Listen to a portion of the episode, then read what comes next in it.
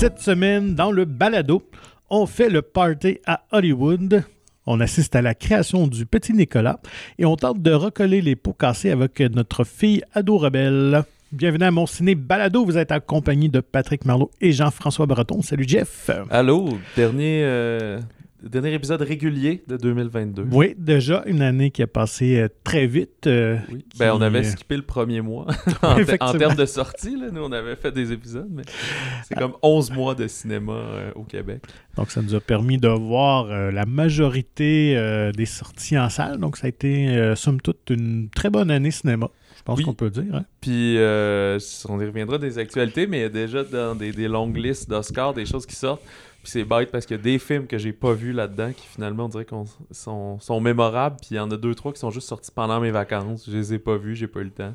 Alors que j'ai vu bien des films qui finalement ne sont pas du tout mémorables. Mais bon, on peut pas tout voir non plus. Effectivement. Alors, euh, pour ce week-end de, de Noël, euh, donc il y aura quelques nouveautés. euh, ben, même plus qu'on peut dire que quelques. Quand même pas mal de nouveautés Ouais, je pense qui que prendront l'affiche. comme le classique. À peu près Ouais. tous les distributeurs essaient d'avoir un film pour le temps des fêtes qui est une période euh, euh, Très sollicité, Oui. très occupé, effectivement. et, euh, lucrative. Mhm. Alors, avant de parler des sorties de la semaine, on va faire notre petit tour euh, d'actu et de bande-annonce. Alors, comme actualité, qu'as-tu... euh, Ben, euh, moi, j'aime bien les chiffres. oui, Puis je suis revenir justement sur le premier week-end d'Avatar, qui avait fait 135 millions à peu près.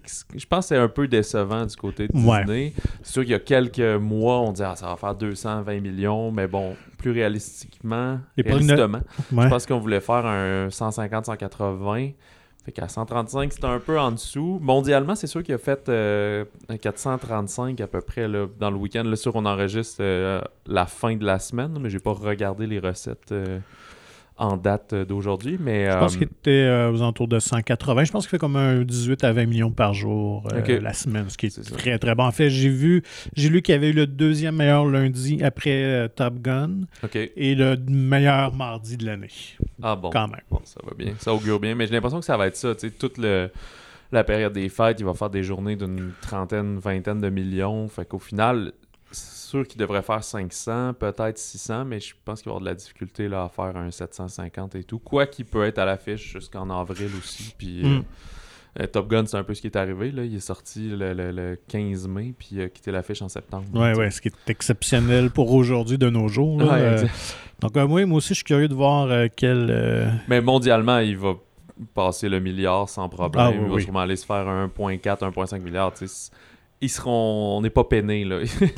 ça va être correct, mais je pense pas de toute façon qu'il peut avoir la prétention de chaque nouveau avatar battre le record de tous les temps. De toute façon, de suite en suite, c'est toujours ce qui arrive. Tu, Ouais. tu fais de moins en moins en général. C'est très rare, euh, Top Gun étant un. Oui, mais tu sais, l'exception, mais ça fait 30, Tout de suite, 40 ans. c'est ça, Exactement, ouais, là, c'est pas le même contexte. C'est ça, c'est sûr. 2-3 ans, là, bon. Euh, Mais il y a eu quelques exceptions quand même, je pense, les dernières années. Je pense que Pirates des Caraïbes 2 a comme vraiment surperformé par rapport Ça aux peut, autres. Je pense qu'il y avait Shrek aussi, à. C'était aussi une ère où la vidéo était très forte. Ouais. Peut-être qu'il y a un gros succès DVD, VHS. Fait que là, c'était le parfait timing. Fait que oui, il y a Il y avait quelques un exceptions comme ça. Euh, le. voyons, j'ai oublié un, mais Terminator 2, mettons, mais c'est pas les mêmes Non. sorties, justement. C'était un, un peu plus indie, on donne plus de budget à la grosse sortie. Fait que. oui. Puis Arnold était rendu euh, la vedette qui était aussi, ce qui n'était pas le cas euh, avec le premier Terminator. Oui, c'est ça. Que- ça. T'as-tu nommé Shrek 2, excuse? Ouais, Shrek Ouais, c'est 2, ça. ouais, je- c'est je- je- on en reparlera de chapoter plus tard, mais Ouais. euh, oui, effectivement. Et euh, au Québec, le 23 décembre a dépassé le million. Ouais. Euh, même 1,3 million. Fait que ça, c'est sans compter euh, le, le- le succès qu'il connaît dans la semaine. C'est un film qui marche euh, vraiment bien euh, tout le temps. On est la période parfaite pour ce film-là. Qui a d'ailleurs dépassé Galant comme le film Ouais, avec ça, les meilleures le- le- recettes au box-office Ouais, de l'année. depuis ouais. ben, de l'année et depuis Mm. le, confinement et tout, là, fait que depuis deux ans à peu près. Et euh, ben, 2 millions, c'est c'est très ambitieux, mais s'il fonctionne en plein régime là, euh, jusqu'au jour de l'an et tout, ou- en tout cas, on pourrait au moins dépasser le impossible. 1.5 Ouais. et tout. Fait que c'est une belle histoire de succès pour 23 décembre. Vraiment. Et euh, Je me suis trompé. Pour Tu te souviendras de moi, j'étais sûr que ça battrait le million parce que ça avait commencé quand même assez en force avec un 300-400 000, je pense. Mhm. Mais euh, finalement, là, on est à 810 000 euh, en 7 semaines. Il joue encore dans des euh, cinémas, mais je pense qu'il tombe en vidéo numérique là, très prochainement là, pour les fêtes, si je me trompe pas. Mais il y a quelques cinémas qui projettent encore, mais je pense que ce sera pas assez pour y faire faire euh, 190 000. euh, Mhm. Fait que- Mais quand même, c'est Ben, un c'est un, oui, c'est un très beau succès. très Je n'ai pas louable, vu où oui, il se place, mais il doit être dans le top 5 aussi de l'année, euh, assurément. Mm, mm. Euh, ouais, je te passe, euh, je te passe la balle. Ben, euh, allons-y. euh, c'est quoi l'adage? Le... La vie imite l'art ou l'art imite la vie? Ou, euh, Ah, je connais pas ouais, celle-là. en tout cas, mais bref. Ça me, euh, semble plein, ça me semble plein de sagesse. Oui, tout à fait. Je sais pas si tu as vu ça passer. euh, ça a été révélé qu'il y a eu des, des, des frayeurs sur le tournage de Scream 6. Euh, non, ok. Pour vrai, vraiment. Donc, euh, il y a un fan de- vraiment craqué de Scream qui a commencé à terroriser les réalisateurs, puis vraiment à les suivre, à leur écrire, à envoyer des textos de menaces et tout ça. De menace. Ouais, vraiment. Et euh, le pire, c'est que euh, pendant le tournage, donc il y avait lui à Montréal, Ouais. les deux les gars sont allés voir, euh, je pense que c'était Top Gun Maverick, dans un cinéma montréalais et tout ça. Et le fan en question a vraiment fait un peu comme dans les films. Là. Et, il, dit- il leur textait, puis ah, je vous vois, puis euh, je suis proche de vous, tout ça. Euh, finalement, ça a été révélé. Ils ont su qu'il était assis juste à côté du réalisateur. C'était son voisin dans la salle de cinéma. Donc, euh, fait que vraiment, ils ont. Mais il ne voyait pas texter. Non, ben, ils ont réussi. Ouais, c'est ça. Ben, c'est probablement avec le film commence, quelque chose de même. Là, des Ah, fois, ouais, ouais. Mais, euh, fait bref, ouais, ils ont, ils ont vraiment été euh, ouverts une enquête policière, sans avoir les policiers sur l'affaire et tout ça. Puis ils ont retracé la personne en question, qui est un gars de Toronto, qui est un agent euh, correctionnel en plus. Euh, Mais lui, quand tu sais, des menaces puis tout, il était-tu fâché contre eux ou c'était juste non, ta façon de dire je vous troll un peu, vous allez, vous allez m'aimer a- là? Je pense qu'il a, a- ouais, poussé la blague un peu trop fort. Ben, visiblement, pour faire ça, il faut que tu aies un petit peu un déséquilibre, là, je pense, en quelque part. Euh, mais ouais, fait qu'il était vraiment obsédé par, par la franchise Scream. Et là, il a comme eu l'occasion probablement de de vivre son fantasme vu que les gars étaient Oh. près de lui. là. Ouais, c'est sûr qu'à Los Angeles, c'est un peu moins évident de se rendre là et de les traquer. Ouais, mais c'est drôle, tu vois, je, ça, je comprends, là, comme, ah, c'est des gars qui font des films d'horreur, fait qu'ils vont aimer ça, que je joue à l'horreur avec eux.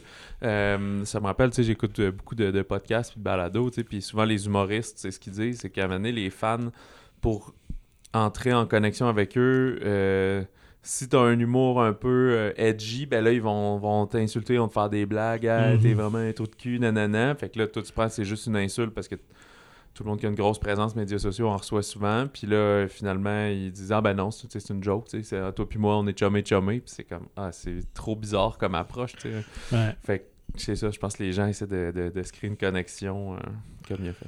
Heureusement, nous, nos fans, ne nous, nous font pas ça. Le gros fanbase de mon ciné balado, euh, vous êtes très respectueux. t'as poursu de lettres avec de la poudre encore? Non, très respectueux de nos vies privées. Écoute, moi, je me promène, j'ai l'impression que personne me reconnaît. C'est c'est super. Merci beaucoup. Donc, euh, ouais, fait que je trouvais ça assez, assez singulier là, comme événement. euh, hmm. Ben euh, oui, c'est drôle. Je sais pas si c'est venu influencer quelque chose dans le, dans le film ou pas. C'était tout écrit, mais. Ouais, c'est ça. Hmm. Non, peut-être pas. là. Mais apparemment, c'est lui qui avait sorti euh, beaucoup des photos de tournage. Cet été euh, aussi, là, il y en avait. euh, donc, il était. C'est ça. Il les a vraiment traqué sur set. toutes ses là. vacances, Ben, puis- écoute, faut croire, là, parce qu'un tournage, ça dure quand même euh, un bon mois ou deux, là, facile. euh, donc, ouais. ok. Et sais-tu, ils ont- ils ont-ils déposé une poursuite contre lui ou une, Écoute, des je- accusations? Ouais, je, je sais pas si c'est rendu là. Une Mais. injonction de, de en se tout cas, tenir ça, à distance, assurément. euh, là, etc., ouais. là. Ouais, ouais. Mais bon, chanceux. Euh, et l'autre fois, on a parlé, euh, j'ai parlé des euh, médiafilms qui révisaient, euh, je ne sais plus, 8-9 films là, qui avaient 20 ans et qui possiblement devenaient un 1. Fait que le verdict est. Le verdict est tombé, c'est comme un cadeau de Noël. Toi, tu pensais qu'il y aurait zéro film Ouais, qui tomberait en 1. Euh, moi, je pensais qu'il y en aurait potentiellement un. ok. Coup de théâtre, il y en a deux. Oh, quand même. Ouais, Grosse que, année. grosse sélection. Si on, euh, on rappelle rapidement, là, il faut que l'œuvre. Je vais essayer ait- de deviner. Ok, je vais tout les nommer, Ok, tu ouais. de deviner. faut que l'œuvre ait perduré dans le temps, soit un pionnière sur le plan narratif, esthétique ou technique, ou soit l'œuvre euh, forte dans un genre, ou encore l'œuvre marquante de- d'un quelqu'un qui est considéré comme maître du cinéma, genre. Mhm. Fait que, et qu'il faut que ça ait au moins 20 ans, voilà. Fait que euh, il y a euh, cette année, il y avait euh, Far From Heaven, Le Fils, Gangs of New York, La Cité de Dieu, Parle avec elle, Héros, euh, Lord of the Rings, Les Deux Tours. Fait qu'il y en a deux là-dedans qui sont devenus classés un des chefs-d'œuvre Je vais prendre la cité de Dieu? de Dieu. Oui, bonne réponse. Et hmm, la deuxième, je suis plus embêté. Je peux te donner un... Ben, je peux te donner un indice, mais euh, j'essaie de donner Je- un indice sans te le Je dire. vais aller avec Héros. Non. OK. C'est, euh, je pense que c'est surtout euh, l'œuvre marquante d'un grand maître du cinéma. Et c'est Parle avec elle de euh, Pablo Pedro Almodovar, OK. que j'ai pas vu. en Non. fait. Mhm. La Cité de Dieu, je l'ai vu, mais il y a très longtemps. Ouais, moi aussi, j'avais vu. ben écoutez, si vous pouvez aller sur le site de Mediafilm, là, il détaille tout la- la- voyons, ce qui les motive à faire ça. là, mais euh, Mhm. bref, voilà. Ah, Fait ben, qu'avec l'ajout de deux films-là, ils sont rendus à 167 longs métrages qui sont cotés euh, chefs-d'œuvre. Quand même. Puis euh, je, je regardais un petit peu la liste rapidement. Puis euh, il y en a beaucoup que j'ai pas vu. Là. Eh, tout ce qui est avant, sérieux, les années euh, 70, c'est clair Ouais, que je l'ai pas vu. Puis euh, encore des années 70 et autres. Mais bon, euh, je vais regarder. Surtout que l'autre fois, quand il- on parlait de Viking là, qui était coté 2, donc Mhm. euh, dans 20 ans, aura la possibilité. Je sais pas si on va être capable de dévoiler ça en ondes à ce moment-là je sais pas. dans notre CHSLD. On- Euh, ben, salut. On pourra s'en parler, nous deux. là, mais je sais pas s'il y aura le balado. euh. Je ferai pas de projet, je ferai pas de promesse. En tout cas. Euh, mais euh, ça- même les cotes 1 québécoises, euh, je les ai pas vues. Je pense qu'il y, euh, en a un Claude Jutras, là, euh, mon cousin Antoine, je pense. quelque Mon oncle. Antoine. Mon oncle ouais. Antoine. Peut-être les ordres. Je il serait peut-être là-dedans, je sais pas. Euh, Peut-être bien. C'est comme l'autre gros euh, classique québécois. Ben, euh, le déclin, que- il n'y a pas un, le déclin? Ah, non, euh, oui, ça fait 20 ans. Mais Le déclin? Euh, Oui, je pense que c'est un. ouais, c'est ça. Les invasions barbares, ça, c'est, ça doit être 2004, 2003. Ouais, on doit être dans. Fait que sinon, proche ça vient. ouais. Mais euh, considérant qu'ils ont déjà mis le déclin, ce qui mettrait les invasions. Ça, ça doit être une suite qui a fait plus d'argent que le premier aussi. Ouais, ouais, tout à Assurément. fait. Mais euh, voilà, euh, je sais peut-être que tu peux faire un super bon segue euh, avec ça si on parle Euh, Non, mais ça aurait peut-être plus avec la poursuite de tantôt. Parce que c'est tombé il y a quelques jours. Il y a, des, il y a deux personnes qui ont poursuivi Universal Studios de. Pour bande-annonce frauduleuse. Parce qu'ils a- sont des grands fans de Anna de Armas. Ouais. Et ils avaient vu la bande-annonce du film Yesterday, où elle apparaît. Mais finalement, son rôle a été coupé au montage final, donc elle n'est pas dans la version finale du film. Ok, que les euh, gens là, le loué. Yesterday, euh, le film un peu Ouais, euh, de- fanfiction de Beatles. Ouais, c'est euh, ça. Et euh, Alain Desarmas, ça apparaissait dans mon annonce. moi, Ok.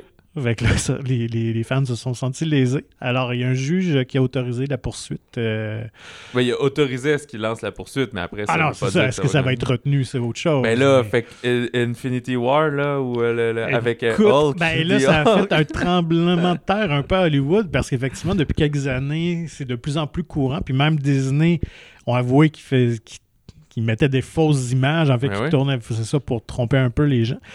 Donc, est-ce qu'on va revoir cette politique-là à Hollywood? Ben, c'est Euh, voir si ça va faire jurisprudence, mais Parce ben, qu'en même temps aussi, quand tu sors un- bande-annonce, souvent euh, six mois, huit mois avant le film, c'est sûr que le film peut évoluer puis changer, puis c'est Ben oui. normal aussi. Là. Fait que je serais très étonné qu'il soit trouvé coupable Ben, de tout ça parce ben oui, parce que je crois pas aussi que.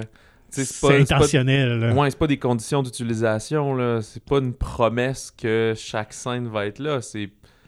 C'est juste une. Une publicité, c'est juste Ouais, une ouais. manière de dire Mais Hey, viens voir si cette histoire t'intéresse. Euh, Ouais. Mais je, eux jouent le jeu de la publicité mensongère. Donc, euh, en tout cas, j'ai hâte de voir que- comment ça va évoluer. Moi, j'ai l'impression que ça va euh, être rejeté là, euh, par un juge. Là. La, la vie et la mort de John F. euh, de Donovan de Xavier Dolan. Ah, ben, quoi que lui, il avait fait. Je pense pas que la bande-annonce était mensongère, mais il avait coupé complètement le personnage de Jessica Chastain. Puis tout, il y avait une première version de Ouais. genre 4h30, tu sais, qu'une affaire de même. Mais je pense que dans la bande-annonce, il avait enlevé. euh, C'était probablement déjà fait ouais, à ce elle avait été fait après le montage final et tout. Là. Ouais. Donc, dans la catégorie nouvelle inusi- inusité, je, je trouvais ça drôle quand même. Parce que c'est quelque chose qui revient de plus en plus avec les réseaux sociaux, évidemment, là, dans, dans les dernières années. Là, il y a beaucoup de trucs souvent qui, circulent, puis il y a des, des sites aussi qui font les, les bandes annonces honnêtes. Là, si Oui, on- oui, en, en trailer et Ouais, tout, il y a ça. Que- Mais c'est parce que sinon, tu voudrais pas que ça aille à l'envers. Il y a beaucoup de, de sites. Ben, sur YouTube, tu peux faire n'importe quoi, alors. euh, ou presque. Mais euh, de fanfiction, de bande-annonce. Souvent, ils font Mhm. des trailer concepts. Fait que là, tu dis, hey, le. De Batman 2, là, dès qu'on va annoncer euh, c'est qui le méchant, ben là, il y a quelqu'un qui va s'amuser à prendre plein d'images de euh, Robert Pattinson de plein de films, du premier Batman, des, du stock shot de fond ténébreux d'affaires en mettant une trame musique. Puis des fois, cette affaire-là finit avec 3 millions de views Ouais, parce que les même. gens ont tellement hâte de voir la bande-annonce que ça devient spiné comme si c'était Ouais, ouais, elle, mais c'est comme non, c'est juste trailer concept qui appelle.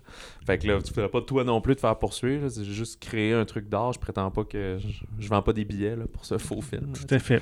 Mm, mm. Euh, ça m'amène, j'en ai parlé un petit peu, euh, les Oscars qui auront lieu le, 20 euh, le 12 mars, pardon, ont annoncé certaines catégories, les longues listes. Donc, souvent, c'est 15, euh, 10 ou 15 euh, artistes ou projets ou films Mhm. euh, qui sont comme retenus et là, qui vont être soumis au jury qui, lui, va devoir euh, ça, descendre ça, ouais, à 5 titres, souvent. Mhm. Euh, et ça, ce sera fait le, le 24 janvier. Le 24 janvier, dans le fond, on va avoir les annonces finales des, euh, des Oscars. Fait que là, euh, bon, je n'aimerais pas toutes parce que là-dedans, tu as aussi le, le, le, voyons, le maquillage puis des choses comme ça. Je n'ai pas tout noté. Mais dans les documentaires, il y a trois euh, documentaires canadiens ou euh, coproduction canadienne. Il y a Alléluia sur euh, Leonard Cohen, A Journey a Song, qui est une coproduction canadienne et américaine sur euh, un artiste canadien. Fire of Love, qui lui, ça je voulais faire mention, qui était sorti. En fait, les deux films, ces deux documentaires-là sont sortis pendant euh, mes vacances, puis je les ai pas vus, puis là, on était au bout de l'année et on en parle encore. Mhm. Fait qu'il faudra que je trouve le moyen de me mettre à jour, surtout que j'entends beaucoup parler de Fire of Love, le documentaire sur les deux volcanologues, volcanistes, volcanologues, un couple euh, de, de Français, je pense dans les années so- 70 à peu près peut-être. Je me rappelle plus quand idée. ça se situe, mais. euh, finalement sont décédés dans, Ben oui, dans- quand dans- même. à cause de volcans à travers De de, leur tout ça. passion. ouais. Ouais. Et euh, qui est une coproduction euh, américaine et canadienne. C'est une, une Montréalaise, Ina Fishman, qui est productrice. Euh, une des productrices. Et il y a plusieurs Québécois qui ont travaillé aussi sur le docu. Et euh, Nuisance Bear, qui est un documentaire canadien sur euh, des ours polaires à, à Churchill, au Manitoba. Que lui, je pense pas qu'il y a eu de sortie au Québec. Je me souviens pas d'avoir entendu parler de Ouais. ce film-là. Fait que, euh, bon, on se croise les doigts pour le 24 janvier. Et j'ai aussi, euh, j'ai oublié le nom, de Lone Wolf, je pense. C'est un documentaire d'un Portugais. J'y vais vraiment de mémoire, je ne l'ai pas noté. Mais qui est distribué euh, par euh, H264, compagnie québécoise, qui est aussi dans la longue liste des courts-métrages. D'accord. Fait que, bonne chance à eux. Euh, ouais, donc voilà. Euh, moi, ça fait le tour des nouvelles. Euh, oui, moi aussi. Ah non, eh ben, Ah, je dis ça, ben non. Parce qu'on on a annoncé une nouvelle ronde de financement de films Ah, de la SEDEC. Ben, Ben, oui. C'est ça, là, je savais pas si tu pas en parler tantôt. C'était ça mon segway. Il n'y a pas un remake d'un film, d'un grand film québécois. Bien sûr. c'est. Deux femmes en or. Mais c'est pas Jutra. hein. C'est pas Claude Jutra. Non, c'était euh, Fournier.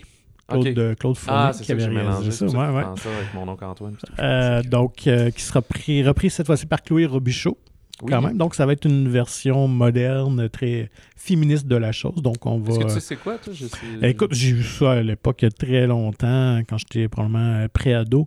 Euh, ouais, ben, c'était deux hommes qui,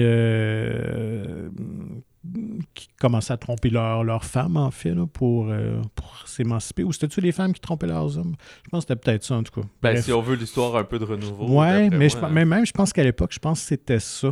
Mais là, je pense qu'ils vont comme juste moderniser un peu le concept. Mais bref, ça parlait, oui, de, de couples ouverts qui commencent à... Ok. Moi, moi, je pense qu'à l'époque, c'était déjà ça. Comme je dis, ça fait genre 20 ans, 25 ans, j'ai vu ça. Fait que bref, Chloé Robichaud reprend euh, ce grand classique, entre guillemets.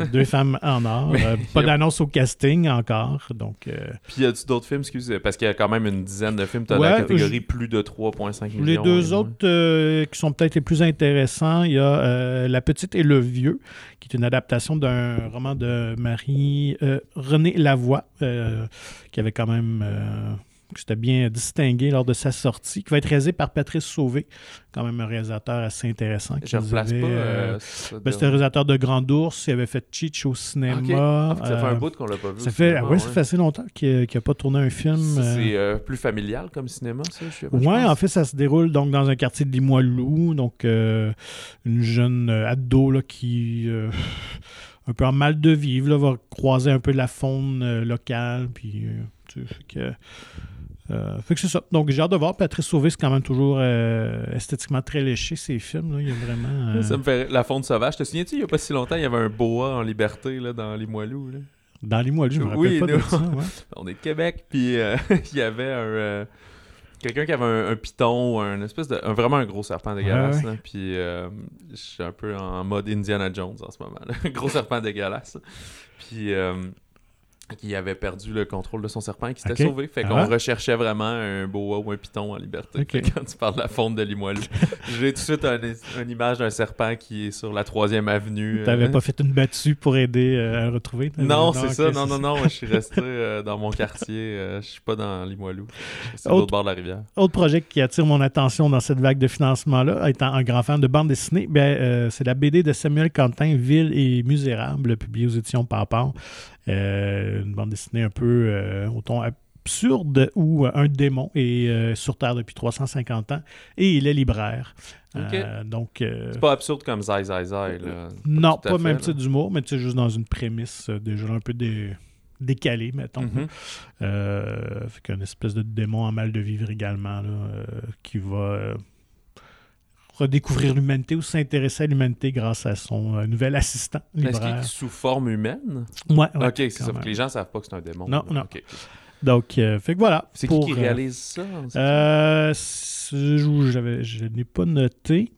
Euh, mais c'est pas un, un réalisateur Peut-être que oui, là, euh, mais c'était pas un nom là, qui euh, d'emblée qui, Que j'ai réagi. Pas dit quelque chose Non, sait c'est ça. pas. Je pense que c'est- c'était Jean-Sébastien Leblanc. Je pense que c'est Jean-Sébastien Leblanc de mémoire qui participe également à la réalisation avec à la scénarisation avec Samuel Quentin. Puis toi, euh, jeune auteur que tu es, c'est quelqu'un que tu connais, Samuel Quentin? Ou, euh, non, j'ai ok. jamais rencontré. euh, j'ai croisé beaucoup de BDistes, mais euh, non, j'ai pas eu l'occasion de, de jaser avec lui. Écoute, s'il est dans une tournée promo du film dans 2-3 ans, peut-être qu'on le rencontrera. Ce serait très cool. là. Voilà. Fait que euh, j'imagine sur le site de Téléfilm Canada ou tout autre euh, mensuel Ouais, d'actualité, ceux- vas avoir la liste de toutes Ceux les... que ça intéresse, oui, vous C'est de l'argent public, c'est notre argent. Voilà, fait qu'on voilà. sait toujours c'est quoi les titres des films. C'est tout de suite associé aussi qui sera le distributeur. Et euh, ouais, c'est ça. Souvent, ils mettent pas les comédiens encore. C'est vraiment juste Mm, ouais, les scénarios qui reçoivent du budget pour aller en tournage au Et cours voilà. de la prochaine année. Ouais. Fait que ça, ça va être probablement les films euh, de 2024. Euh, oui, logiquement, voilà. Mm. Il y a bande-annonce? Ouais. Ben, je pense que la plus grosse, la bande-annonce explosive de la semaine, c'est Oppenheimer de Christopher Nolan, qui euh, prendra d'assaut les écrans le 21 juillet euh, prochain. On avait un petit teaser euh, l'été dernier. Pas Euh, oui, grand-chose. devant Nope, que- il est sorti. ouais. euh, ouais, c'est ça, pour Nope. Avec un décompte là, euh, qui finalement avait plus de sens une fois que tu allais pu voir le film euh, la première journée, là, tout à fait. Euh, et euh, ça, c'est un des films de cette année qui regroupe tout le monde, là, Ouais. un peu à la Wes Anderson. Là. Il y a Killian Murphy dans le rôle de, de Oppenheimer, le scientifique titre. Mais Emily Blunt, Matt Damon, Robert Downey Jr., Florence Pugh, Gary Oldman, Kenneth Branagh, Rami Malek, Josh Hartnett, Casey Affleck, puis là, j'avais plus de place pour écrire les autres. Ben, évidemment, comme c'est, on est dans la pré-deuxième guerre mondiale, début de deuxième guerre, euh, vous comprendrez que c'est un casting assez masculin de monsieur militaire qui est scientifique, euh, qui font des des expériences et des bombes et qui se remettent en question pour euh, est-ce Ouais. que c'est une bonne chose ou pas finalement est-ce qu'on est en train de faire? Tout le dilemme entourant la création de cette arme-là, qui va évidemment changer le cours de l'humanité. Et on sent très bien cette pression, angoisse euh, de la part du personnage, en fait, là, principal du film. Donc, euh, moi, j'ai- bien aimé de ce que j'ai vu. Ouais, j'ai vraiment hâte de.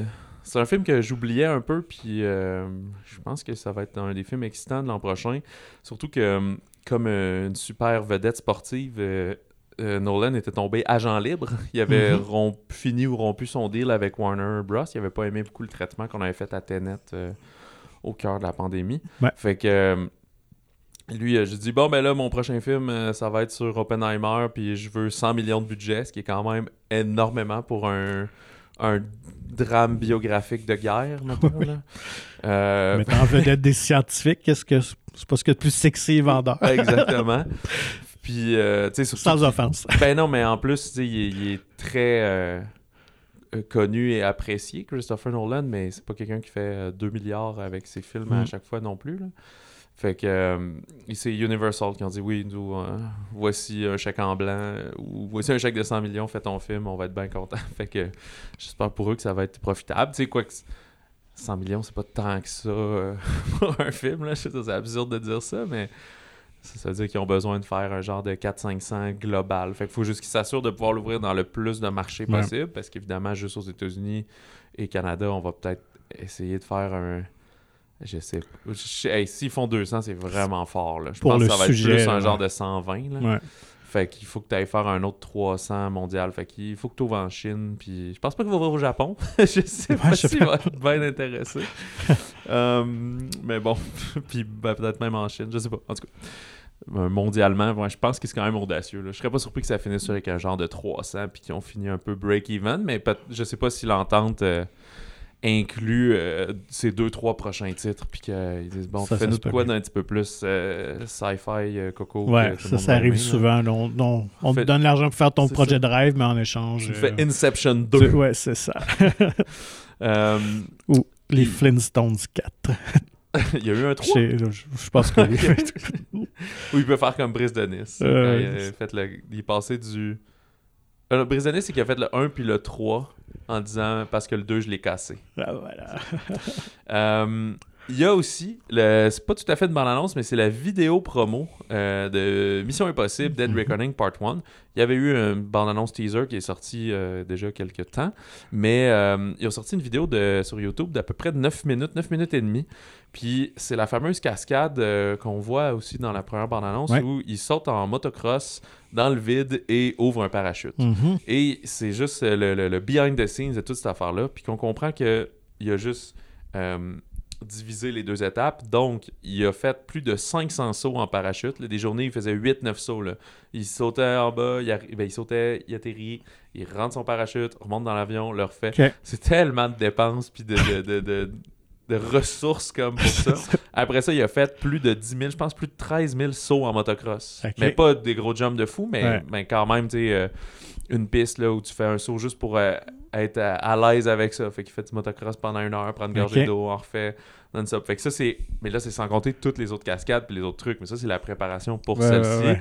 Et finalement, ils ont amené, ils ont monté une grosse rampe dans un endroit où euh, ils ont mis plein de grosses boîtes de carton en bas, dans un studio, ben pas un studio, mais un, un lieu contrôlé. Mhm.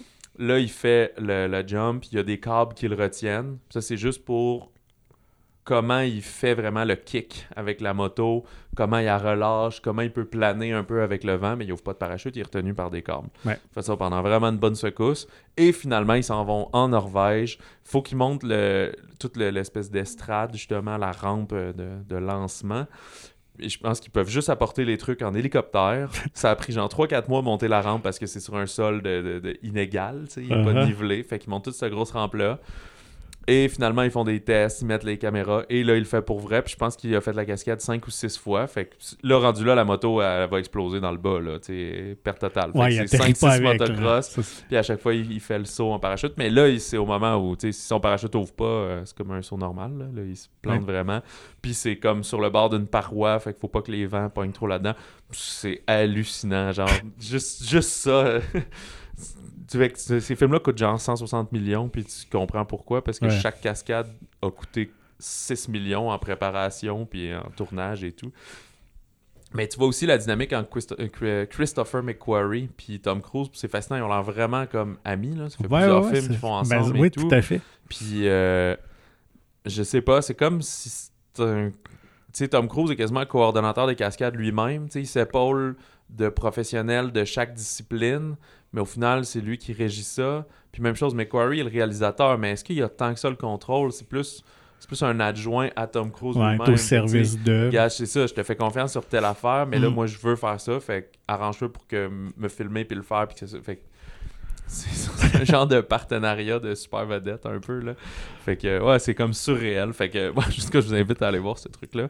Ouais, pour ceux Ça met, ça met vraiment en haleine pour euh, le prochain euh, Mission Impossible. Puis tu sais, comme ça dure 9 minutes, ça sera pas une bande-annonce euh, au cinéma. là. C'est Non, non, juste ça. pour euh, les médias sociaux. Excellent. Bon, ben, bon. restons dans la démesure hollywoodienne. Ben oui. Avec Babylone de Damien Chazelle qui prend l'affiche. Oui, exactement. Film euh, quand même attendu. Damien Chazelle qui. euh, Une bonne son- feuille de route. Ouais, une petite feuille de route, mais impressionnante quand oui, même. surtout, euh, il avait commencé. Il y avait un premier film plus euh, underground, j'ai oublié le titre, mais après, il y a eu Whiplash qui Mhm. l'a vraiment euh, mis sur la map. Et avec La La Land par la suite, là, il a récolté plusieurs prix. Ouais. Le fameux quiproquo du, Ouais. du meilleur film, que c'était pas ça finalement. Mais il y avait eu meilleur réalisateur, si je me Oui, souviens bien. tout ouais. à fait. et euh, meilleure musique et plein d'affaires comme ça. Et euh, après ça, First Man. Et là revient avec Babylone, qui est un film sur le cinéma, un film sur Hollywood euh, à la fin des années 20. En fait, euh, synopsis assez court finalement, c'est qu'on va juste suivre à ce tournant-là des fins 1900, des 1920, début 1930, alors que le cinéma muet va devenir un cinéma parlant. Mhm. Euh, on suit les tribulations de quatre, mais principalement trois personnes. Euh, un acteur déjà établi, euh, qui est peut-être même plus vers le déclin, une jeune starlette qui rêve d'être comédienne, quelqu'un qui veut juste rentrer dans cette business-là, plus euh, derrière la caméra. Et on va avoir aussi un, musicien, euh, un virtuose musicien afro-américain aussi, qui va faire son passage euh, au cinéma et pour la musique de cinéma. Ces gens-là vont se chasser, croiser, s'en- s'entre- s'entrevoir ça et là. Et on alterne des séquences de films quand eux, ils sont en tournage et des parties de débauche euh, totale où règne la drogue, nudité. Pas rock'n'roll, c'est plus jazz. Oui. Mais, euh, et euh, ouais, ouais, tous les vices, et etc.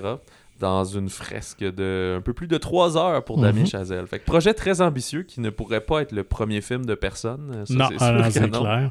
Un budget, c'est quoi qu'on disait? 100 110 millions, 120 Ben, c'est élevé, oui, effectivement. Ça se voit à l'écran, quand Oui, même. hey, Il y a euh, des scènes avec euh, 150 figurants Ouais. là, et tout. Là, euh, Et de recréer euh, Hollywood, Los Angeles de cette époque-là aussi. Euh, c'est- c'est art- Visuellement, c'est vraiment bien réussi. Il y a euh, au générique, donc euh, Ouais, ces personnes-là qu'on hein. suit. Notre acteur établi, c'est Brad Pitt. On a Margot Robbie qui euh, joue euh, cette jeune starlette en devenir qui est vraiment d'une certaine force qui est dans sa tête. Elle dit, Moi, je suis déjà une star, je suis Mm. juste pas encore connue. tu sais. Fait qu'elle a déjà cette euh, mentalité euh, d'attaque.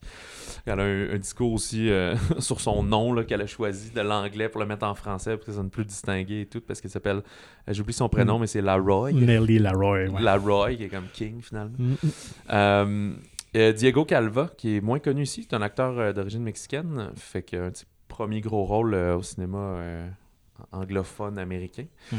Et euh, c'est euh, Jovan Adept qui fait euh, le, le- le musicien jazz qui était dans Fences aussi avec. Euh, euh, J'allais name dropper Washington. oui. Mhm. Denzel Washington. Denzel Washington, merci.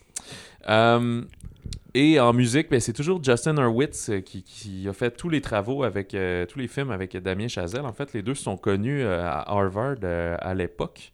Je pense que Chazelle était en musique au départ parce qu'ils ont eu un band ensemble, plein de choses. Puis à un moment donné, il est tombé plus dans le cinéma. Ben plus, il est tombé dans le cinéma finalement. Puis, euh, fait que Justin Hurwitz a juste fait cette musique jazzée qu'on reconnaît à ces quatre films-là. Parce qu'il a fait, il a fait First Man aussi, mais je me souviens plus à quoi ressemble la musique, par exemple. Moi non plus. Il faut dire que là, c'était plus un film conventionnel. La musique n'était pas partie intégrante de l'histoire. Exact. Que- Mais les, là, Whiplash, La La Ouais. Land et euh, Babylone, Ouais. c'est très jazz. Tout à fait. Voilà. Et on doit souligner que Chazelle la met bien en valeur. Il s'est bien Oui, tourné euh, Exactement, tout à ces fait. séquences musicales. Puis, euh, tu sais, c'est encore de propos parce que c'était beaucoup la musique qu'il y avait dans ces films-là Ouais. euh, à cette époque-là aussi.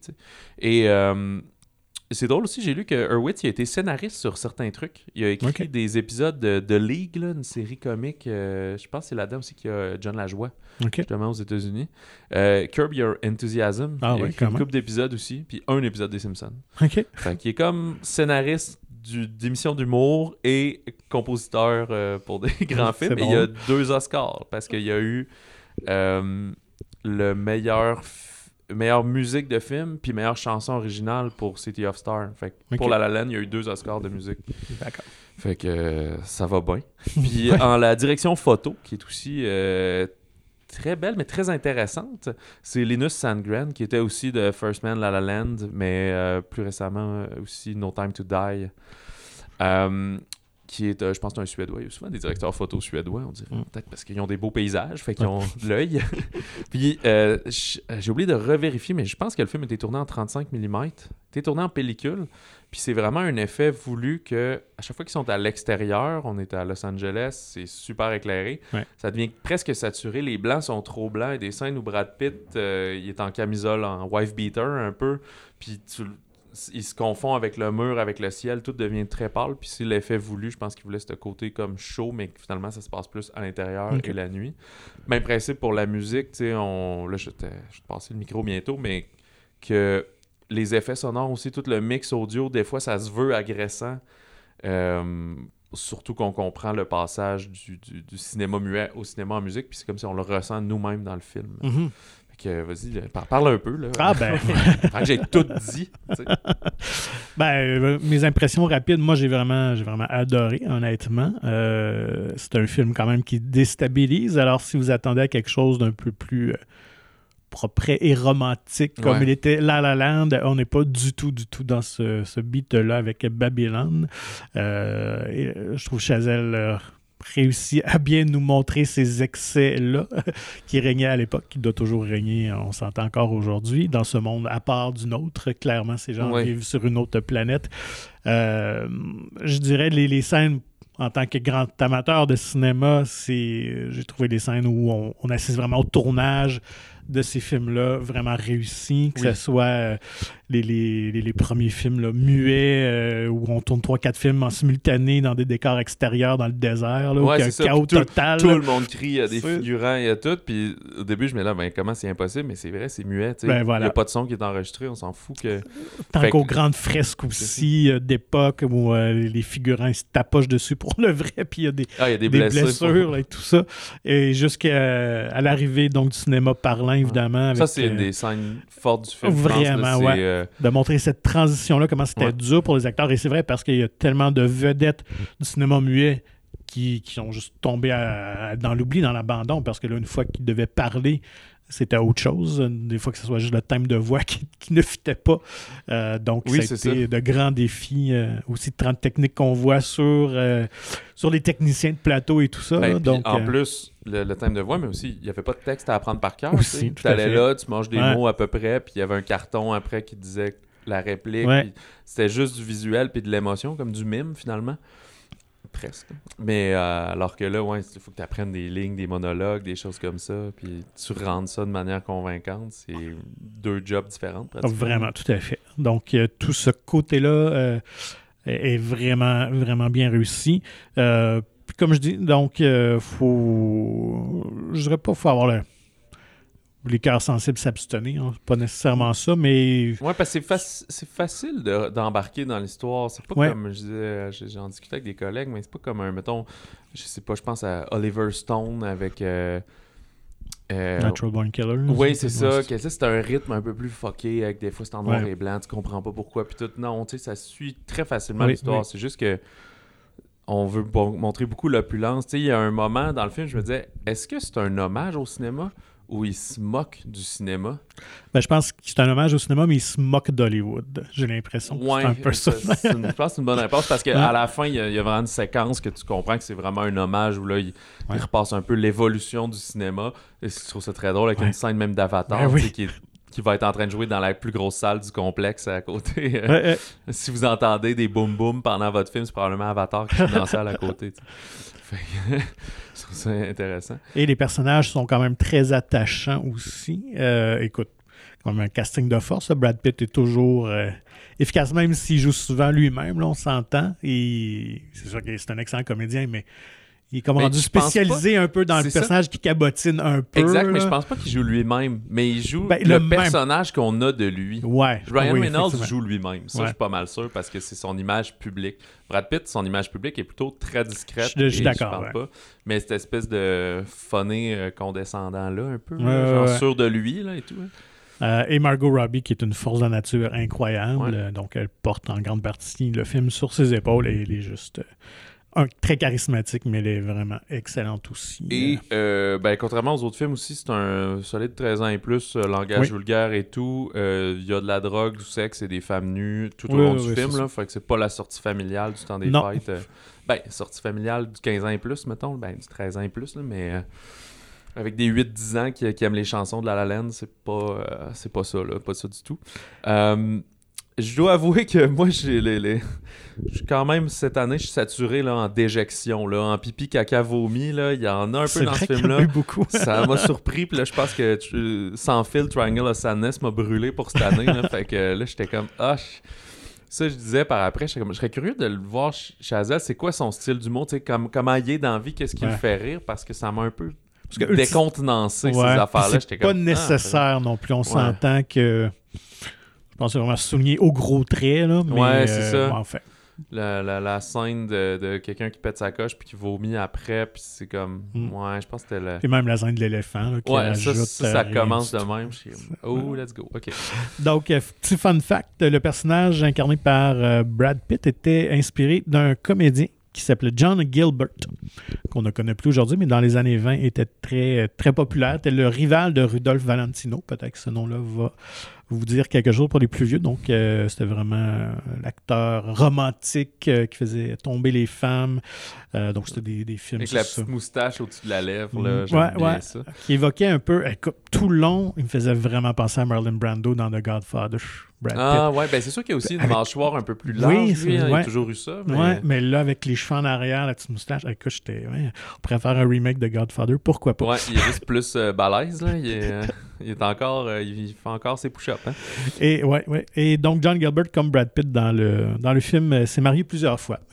donc, euh, Ah, OK. ça, c'est un des, des running gags. Ouais, mais film. tu comprends que c'est juste un homme à femme, hein. Oui, mais oui, tout à au lieu d'accepter son célibat, il trouve une femme euh, cute, il la demande en mariage. Des fois, il se marie avec des femmes qui parlent même pas Ouais, anglais.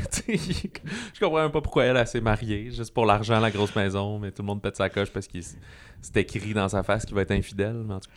Et à l'origine, c'était Emma Stone qui Oui, devait jouer dans le film. T'avais vu ça aussi, donc c'était supposé être leur réunion, mais là, avec la pandémie et tout ça, euh, donc... euh, Je pense que c'est un- ouais, le film a été conflit reporté. d'horaire, c'est ça. Donc, euh, elle ne pouvait plus jouer dedans, mais quand même, Margot Robbie s'avère un choix. Mais je pense peut-être encore même plus judicieux, honnêtement, qu'Emma Stone. Je pense qu'elle aurait été très bonne. Ouais, Mais, je sais. euh, Mais ça aurait été intéressant de la. vo- C'est parce que Robbie est quasiment un petit peu Harley Quinn là-dedans. On l'a déjà ouais, vu ouais, être euh, une coco ouais, euh, pluguée sur le 110, Mm. sur le 120. C'est que comme ça. Mais euh, euh, Stone, justement, c'est comme j'ai plus de misère à l'imager. Mais j'aurais aimé ça finalement la voir dans un rôle qu'on l'a jamais vu. Surtout que c'est drôle parce que dans La La Land, c'est l'ascension d'une a- l'ascension d'une actrice, mais plus polie, plus euh, bien léchée quand on la revoit plus tard dans le jazz avec son mari. J'ai comme une image de. Elle est comme une actrice à la Nathalie Portman, un peu. Mhm. Là, c'est une actrice euh, wild wild. là, ouais, ouais, ça. tout Fait à fait. Bref, ça aurait été un, quasiment un contre-emploi. Et pour Diego euh, Calva, euh, donc ça a pris deux ans à trouver euh, le casting de ce personnage-là. et Chazelle l'a trouvé en, en regardant des photos de casting, tout simplement. Et euh, c'était voulu qu'il voulait pas avoir un nom connu. euh, il voulait vraiment que le public soit complètement euh, détaché de ce personnage-là, qui n'arrive pas avec une idée préconçue. Euh, puis, dans le fond, qui a passé des auditions par Zoom, évidemment. C'était Ah, euh, ouais. l'époque. Puis, Alors, euh, quand même intéressant. on voit dans si vous avez écouté là, ils ont fait plusieurs bandes annonces ils ont fait aussi euh, sur YouTube toutes des euh, des featurettes qu'on appelle là. fait qu'ils ils expliquent la direction photo la- Ok. la- les, les costumes le maquillage ben peut-être pas le maquillage mais euh, le son puis toutes des petites capsules le genre d'affaires que tu as des bonus DVD mais mettre tout ça en amont comme la promotion Euh, super intéressant puis Ouais. bref dans toutes ces bandes annonces là on voit souvent un personnage très euh, mystérieux joué par Toby Maguire Oui. et je l'attendais un peu tout le film, mais il arrive juste vers la fin, plutôt là, dans le dernier acte. Mais il est aussi producteur du film. Ben oui, ça, j'ai vu au générique quand même. Puis, euh, Comme un peu out of nowhere, parce que, je- à ma connaissance, je pense un, ben, vraiment premier film comme producteur. Là, j'ai- Ouais, j'ai pas pensé à que regarder, voir, mais hein. c'est vrai. C'est peut-être un peu comme, euh, tu sais, Reese Witherspoon en fait beaucoup, mais peut-être il, commence là, puis c'est dans le but qu'il en fasse de plus en Mm, plus. mm. Ou qu'il a vu que le film coûte plus cher que jamais, il a fallu qu'il ait cogné à plein de portes, mais déjà, c'est, des fois, c'est drôle de savoir. tu sais, Je veux dire, c'est tous des acteurs, des réalisateurs, des comédiens amenés. Tout, tout le monde doit être l'ami de quelqu'un, là, mais il n'y a pas de lien entre Toby et Chazelle à date. Là. Ils ont genre 20 ans de différence, puis ils n'ont Ouais, aucun euh, projet ensemble. C'est ça, ouais. mais, C'est- Ça arrive. C'est peut-être quelqu'un qui est un producteur du film, a produit un film avec Toby, il savait qu'il voulait le faire. Fait que là, gna, gna, gna. Ouais. Bref. Et Euh, euh, juste finir dans les fun facts. Vas-y, moi, vas-y. Écoute, il y, a- il y a un personnage qui est très rigolo, qui est un cinéaste allemand qui, euh, qui pète ses plombs, là, qui est assez. Ah oui, c'est un film que Brad Pitt Ouais, tourne. il tourne, c'est ça. Et c'est c'est joué par le réalisateur Spike Jones.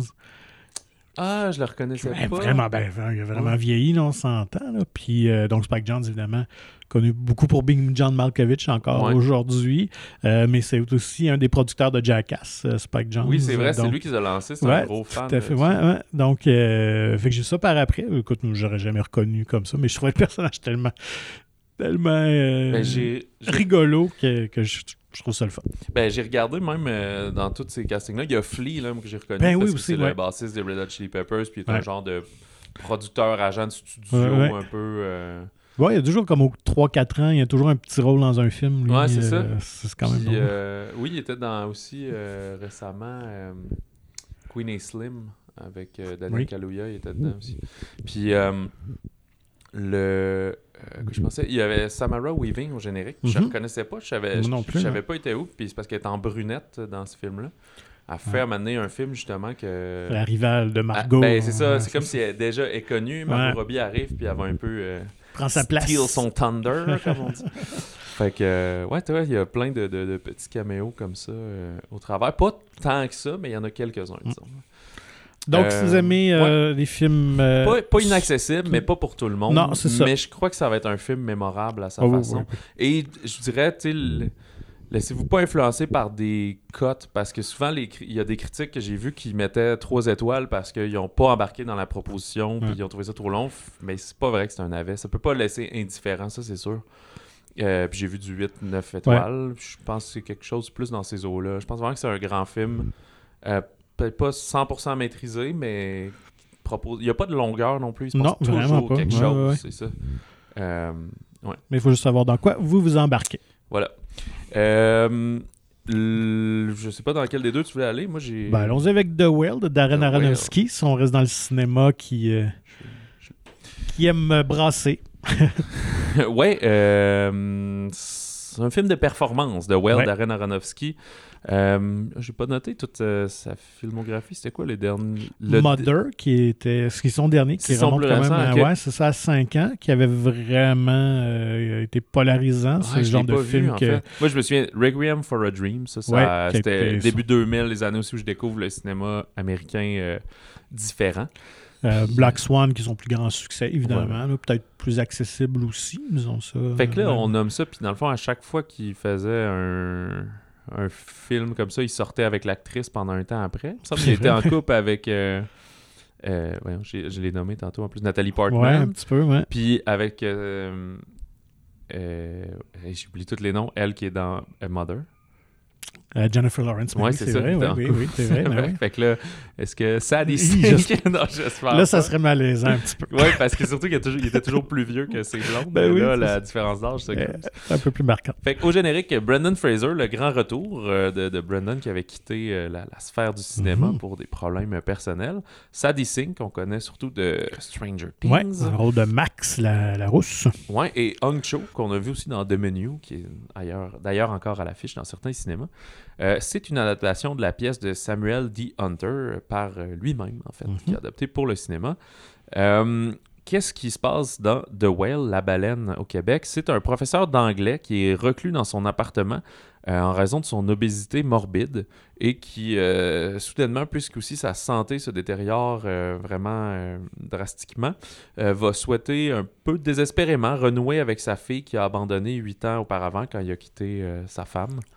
Fait que au fil de ces événements, on va comprendre euh, les drames qui les habitent. C'est un drame. C'est Ouais, pas ouais, une ouais. comédie dramatique, c'est un drame. Mhm. Euh, euh, plus court un peu, je me, je me souviens plus, mais quoi, 1h40 à peu près. À peu c'est- près, c'est- ouais. C'est bref. Et c'est quand même un huis clos. On est Mhm. toujours dans l'appartement euh, de Charlie, du personnage de Brendan Fraser. Euh, aussi filmé en 4-3, euh, Ouais. un peu plus carré, qui nous rappelle qu'il est euh, pogné dans son petit appartement, lui qui est en surpoids. Euh, ben, écoute, on peut tomber un peu dans, dans l'analyse de, de tout ça. Euh, comme film de performance, tout le monde est brillant, mais évidemment, c'est Brandon Fraser qui est au centre euh, de tout ça. Là. Vous pouvez faire, avec tout ce qu'on dit, plein de jeux de mots euh, grossophobes possibles là-dessus, mais nous, c'est pas le but. Ils sont des prothèses très réalistes pour Vraiment. ça. On voit les jambes, les bras, on le voit presque nu même Mhm. et tout. Film qui commence aussi assez raide d'ailleurs, avec euh, premières images de, de lui sur son divan qui se masturbe et qui en, qui en fait un problème cardiaque Ben finalement, genre. Euh, il va venir quelques intervenants qui vont toujours, comme Charlie ne sort pas, qui vont venir chez eux. Il y a donc il y a, euh, une infirmière qui est jouée par Hong Cho, qui est comme. On comprend que c'est une de ses bonnes amies qui a l'air de venir plus parce que c'est son amie que parce qu'elle est infirmière, disons. Mhm. Euh, bon, Sadie Sink, sa fille qui va entrer dans le décor éventuellement. Il y a aussi un genre de colporteur euh, religieux, ouais. euh, c'est ça, d'une secte qui veut euh, in- inviter. Charlie à, à accueillir Dieu pour l'aider là-dedans. Euh, puis on va voir aussi au travers des, des scènes de boulimie, on va comprendre qu'est-ce qui a fait que, que- qu'il a quitté sa famille, qui est, qui est devenu obèse dans le Mhm. fond, euh, le drame qui entoure leur vie. Je te passe la balle. Ben voilà, moi j'ai trouvé que c'était un film euh, très, très bien écrit.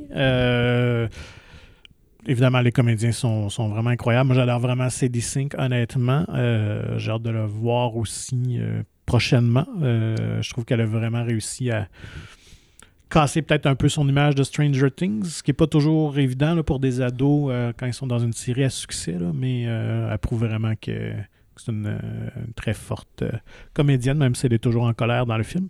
Euh, Ouais, moi, je comme, dirais quand même en ado assez Ouais. supportable. là, comme Ouais, ça. très rebelle, mais très réaliste pour en avoir une aussi de 14 ans. Donc, je, je me reconnaissais par moment. Euh, mais euh, ceci dit, je trouve que c'est un film un peu en deux temps. Je- moi, j'ai j'ai beaucoup plus aimé la partie familiale que toute la sous-histoire avec la religion qui. Je sais pas, qui, que je trouvais qu'il prenait peut-être un peu trop de place. Je connais pas toute la vie mais- de Aronofsky, là, parce qu'il a quand même, je sais qu'il a pas écrit l'histoire, mais il a quand même choisi de l'adapter et tout, puis ça l'a touché. Mais tu sais, il a fait l'Arche de Noé, lui. Ouais, c'est vrai. Dans The Fountain aussi, c'est assez Ouais. mystique, puis Je pense qu'il est en espèce de quête euh, de spirituel. spirituel, ouais, de ça. comprendre peut-être, bref.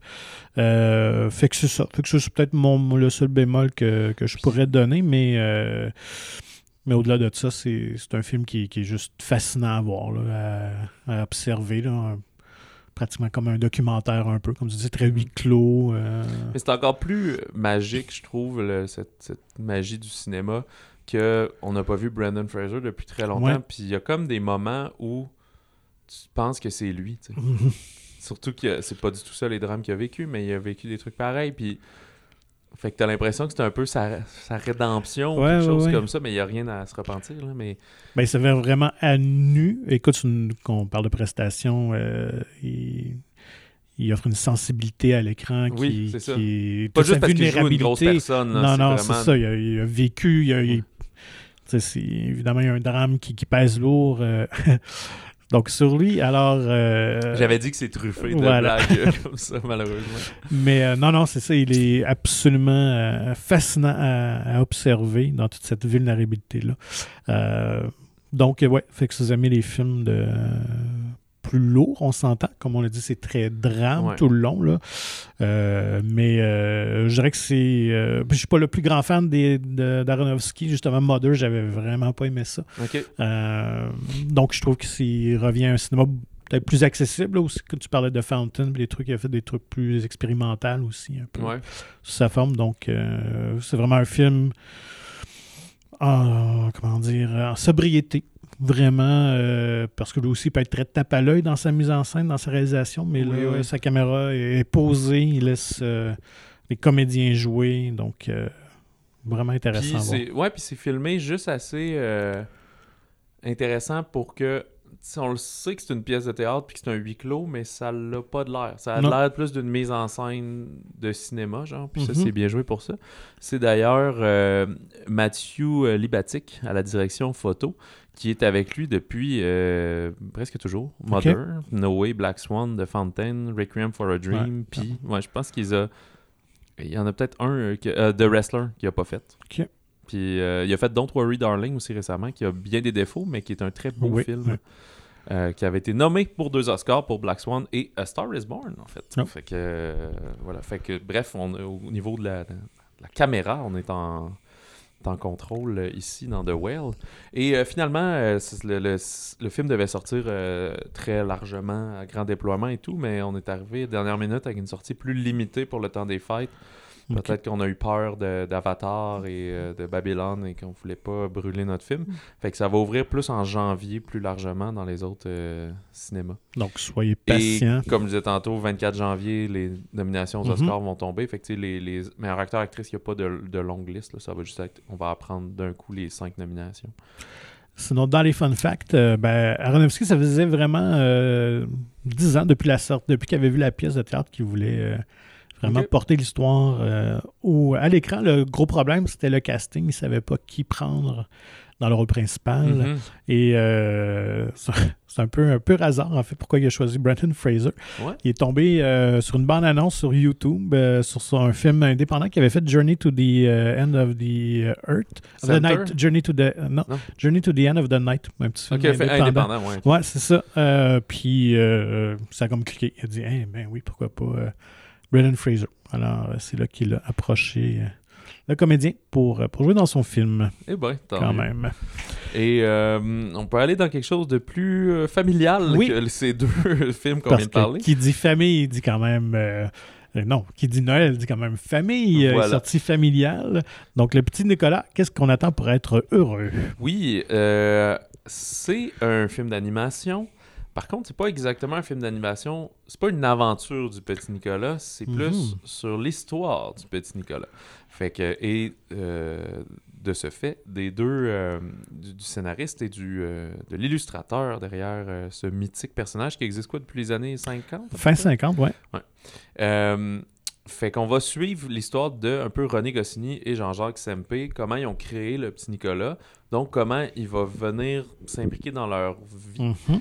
Et au travers de ça, on va animer ses premières histoires. Fait que c'est comme l'histoire de sa création entremêlée de courts-métrages du petit Nicolas et donc de ses aventures. Mais tout ça dans un film d'à peu près 1h20, 1h25.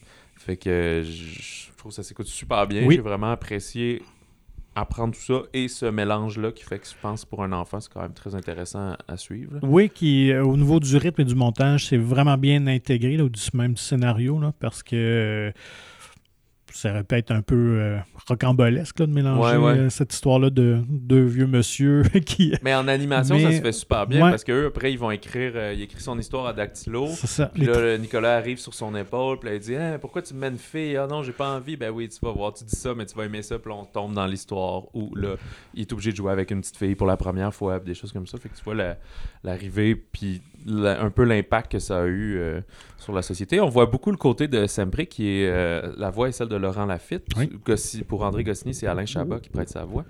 Puis euh, c'est parce que Goscinny va, va mourir. Spoiler alert, il va décéder quand même très subitement, là, à peu près à une cinquantaine d'années, Ouais. pendant une visite de routine chez le médecin. On va faire une crise cardiaque dans Ouais, c'est ça, pour un test de, de, Ouais. de- de cardiaque, ouais, quelque c'est ça. chose. Puis, euh, Ça a déclenché ça. Ouais, moi j'imagine un test de VO2 max, là, mais bon, je pense pas qu'il était comme un mec David au camp d'entraînement.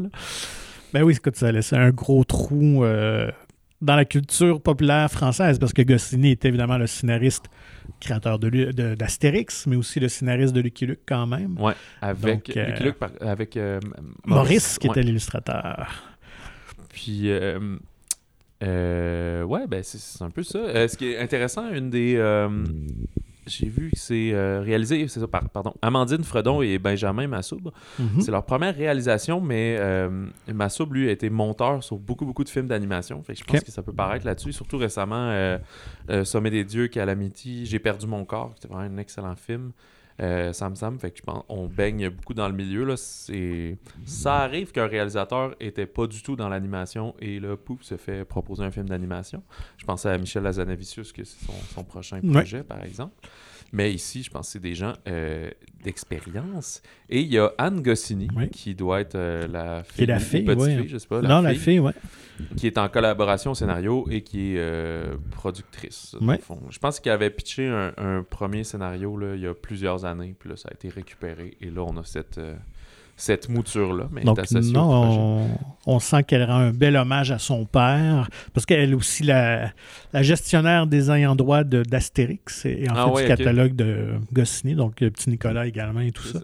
Donc, quand même, euh, mais euh, ouais, je trouve ça bien. Elle est romancière aussi, quand même, il faut le souligner. Il y a, euh, ah, comment on appelle ça, non, une erreur de, de temporalité, là? Ouais, un petit peu. Mais c'est un clin d'œil un peu. je pense que, ça se voulait, c'est ouais. que dès qu'on rencontre Goscinny, il y a une statuette, euh, une figurine d'Astérix sur son bureau, mais je pense que c'est pour qu'on comprenne.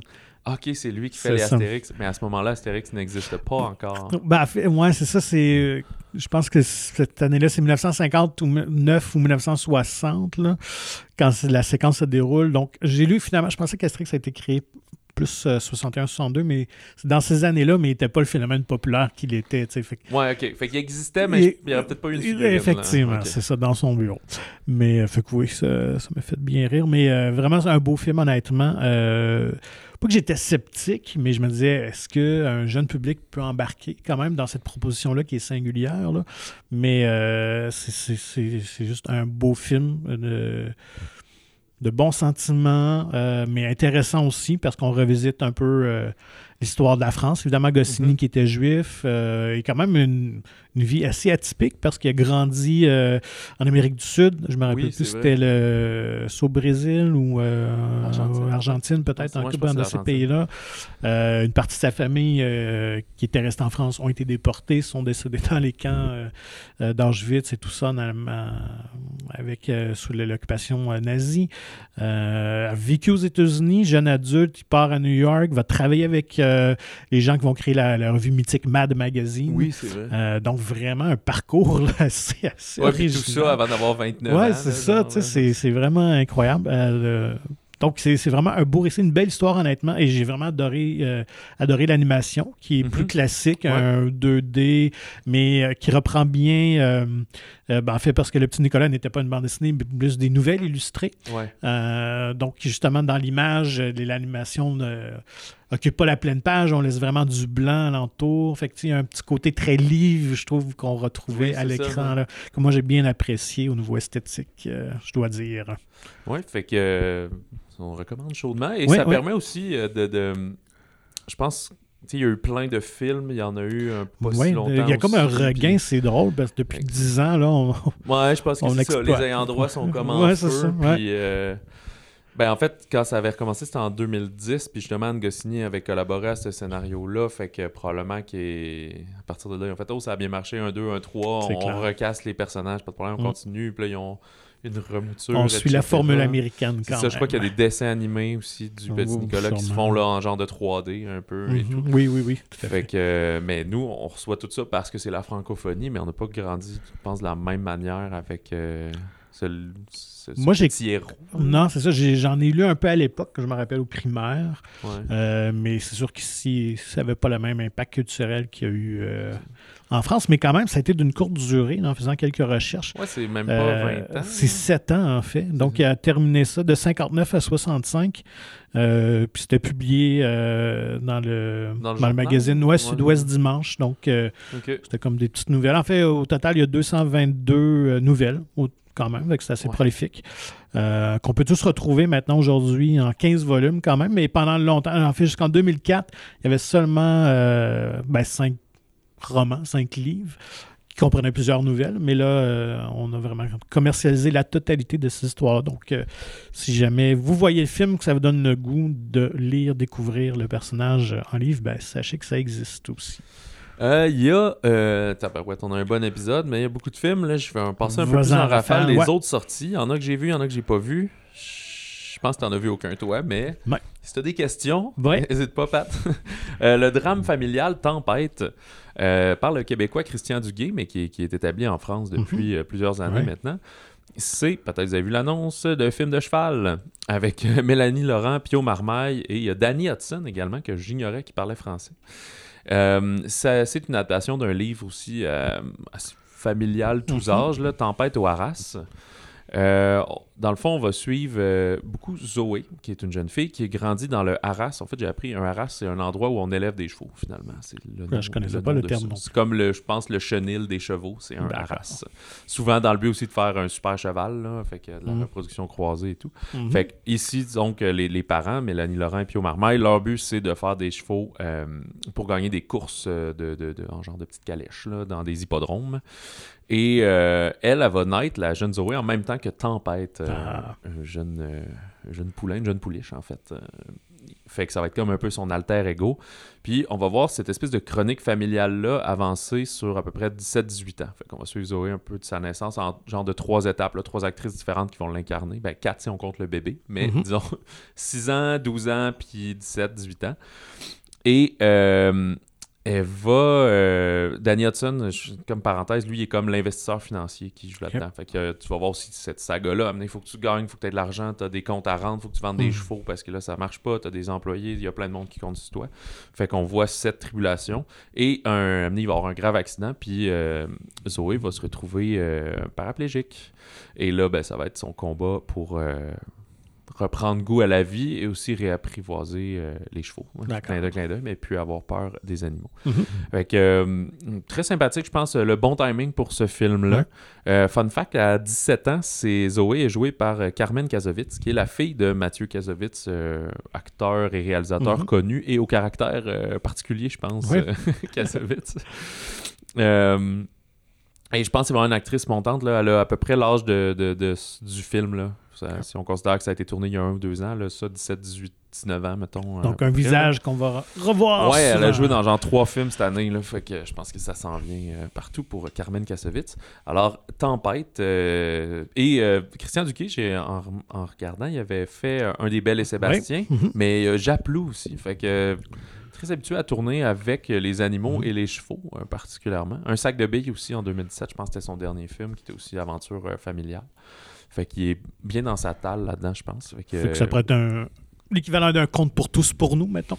euh, un petit peu plus dramatique, là, quand même, le, le côté paraplégie et tout, mais garde très happy ending aussi. Là. Fait que, euh, ouais, un conte pour tous, mais un petit, c'est un petit peu plus vieux peu que plus Back vieux. Bottine, là, quand même. là. Peut-être plus. euh, C'est lequel Celui qui avait la petite. euh, Une petite orpheline qui vivait avec son oncle. C'était plus Suzy Frisette, c'est ça Ou quelque chose de même, là? Où je me mêle? Ouais, ouais c'est un film américain, je pense. Ouais, mais. Ben, Back et Bottine, c'était ça, une fille Ah, mais avec je pense que je l'ai pas vu, Back et Ok. Bottine. C'est avec Maï Paiement et la moufette, Ouais, mais ça, je l'ai ouais. jamais vu, fait que ça doit pas être lui. En tout cas. Bref, un peu plus dramatique que léger. Oui, mais, mais ça. quand même plus euh, chronique ou saga familiale. Là, tu sais, il pas, il je sais pas comment dire. Il n'y a pas tant d'humour dans le film, mais il y a des bons sentiments. Fait que c'est pas, euh, c'est pas lourd comme euh, The Well. Ouais, pas- non, on n'est pas dans le même genre. Fait que je pense pour ça que ça s'écoute euh, très bien. un genre de 8 ans et plus et que vous aimez les animaux, là, ça va être le fun. Mhm. le drame biographique I Wanna Dance with Somebody de Casey Lemons, qui est la- la- la- le biopic sur la vie, la carrière et le décès tragique de Whitney Houston, qui était la superstar du RB, qui est morte Mhm. d'une overdose euh, il y a déjà 10 ans maintenant, à l'âge de 48 Quand ans. même, hein, 10 ans, wow, Ouais. ça va vite. Euh, j'ai pas beaucoup de choses à dire parce que je l'ai pas vu, lui. Euh, de ce que j'ai lu rapidement, les biopics ont quand même des formules assez traditionnelles. Je Mhm. pense pas que c'est là-dessus qu'on rivalise. D'autant Mm. plus que c'est le scénariste de Bohemian Rhapsody, ou le réalisateur peut-être même. ça? Euh, non, c'est. Casey Lemon, c'est la réalisatrice de Harriet euh, qui a fait le film. Fait mais c'est euh, peut-être les producteurs, en tout cas, je pense dans la bande-annonce. sûrement dans les mettent, producteurs, je pense. Je, vois, je vois Bohemian Rhapsody, donc... Puis qui est pas mon préf. Non, des- mais bon. Euh, j'ai quand même lu euh, ce matin avant d'enregistrer des, très bonnes critiques du film là, justement qu'on trouvait euh, év- évidemment c'est les chansons originales fait que c'est plus c'est du, lip sync. Mhm. mais euh, j'ai oublié Naomi Aki je pense qui, qui l'incarne qui est très bonne à Ok. ce qu'on dit là-dedans. Et elle a eu un partnership ben, vraiment professionnel avec son agent qui est joué par Stanley Tucci qui est aussi très sympathique dans le film fait que je pense ben considérant que j'ai vu bien des films et pas ça je vais peut-être essayer d'aller le voir justement dans le temps des fêtes Euh, que Whitney Houston, je la connais plus pour le phénomène, puis de bodyguard, puis des choses comme ça. Ouais. Je serais curieux d'en apprendre un peu plus. Moi, ce que j'ai haï d'un film, je sais pas si on le fait, c'est comme faire à croire qu'on compose des tunes magiquement, mais elle, on a, je veux pas me mêler, mais je pense que je pense pas qu'elle composait. Non, t'as qu'interprète. C'est ça, fait à ce moment-là, c'est sûr Ouais. qu'on va écarter ce côté. euh, j'ai un flash, puis le lendemain, je suis en studio, puis l'autre jour d'après, il y a 12 000 personnes qui chantent ma tune, puis c'est un hit, là, tu sais, ça, ça m'énerve. C'est pas ça, la vie. Euh, Mais est-ce que ça va amener de l'ambiance? Parce que Dieu sait qu'elle a des succès à la tonne. Donc, Oui, euh, juste pour ça, on va sortir de là en fredonnant. Ah en oui, tapant là, du là. pied, puis en allant acheter un- une compilation en CD au HMV. Non, Euh, Il y a le drame biographique aussi. On est dans la catégorie biographie. Euh, Simone, le voyage du siècle de Olivier Dahan, qui est sur Simone Veil, qui est euh, une grande dame euh, en France, qui, on la voit au fil de sa vie, des, des- passer des camps de concentration, en fait, dans sa jeunesse, la déportation en France, comme on parlait un peu Mhm. avec la famille de Goscinny. Euh, Jusqu'à genre la présidence du Parlement européen, elle a travaillé beaucoup à la dépénalisation de l'avortement en France également. Fait qu'on va suivre un peu son parcours, mais en, en saut euh, temporel. là. Dans le futur, on vient dans le passé. Elle est jouée, elle aussi, par deux, trois actrices différentes. Deux act... Ouais, ben une très jeune, une comme tout son âge moyen, genre la vingtaine d'années, les camps de concentration, on le voit, euh, une comédienne. Puis une autre qui fait plus vieille, et même avec des prothèses, qu'on la voit plus... euh, Qui en- est Elodie. Boucher, je me trompe pas. Non, elle joue... Ah, ok, Elodie pense- Boucher joue le rôle de sa mère. Ah, ok. Fait quand il est camp de concentration, elle, est là. Euh, ouais, histoire assez tragique. Là. Moi, c'est. J'avais entendu le nom, mais je savais pas c'était qui Non, mais cette non plus, dame-là. c'est ça. Puis, un, un- un peu le même principe que peut-être à Wallen j'ai vu des critiques qui trouvaient le film très ordinaire.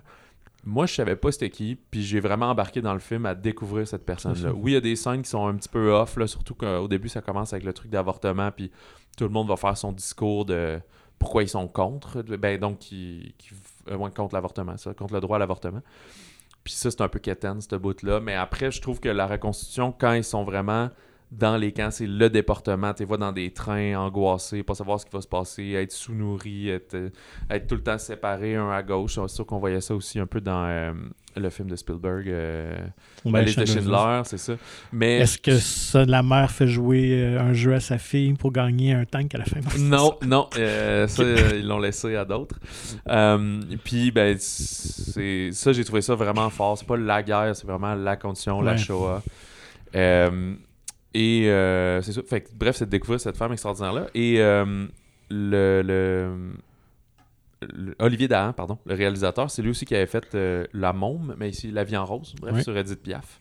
Puis aussi Grace de Monaco, qui était sur Grace Kelly. Fait qu'il est comme habitué à traiter sur des grandes dames du, du 19e siècle. Mhm. ben ici, c'est le 20e siècle, en fait, pardon.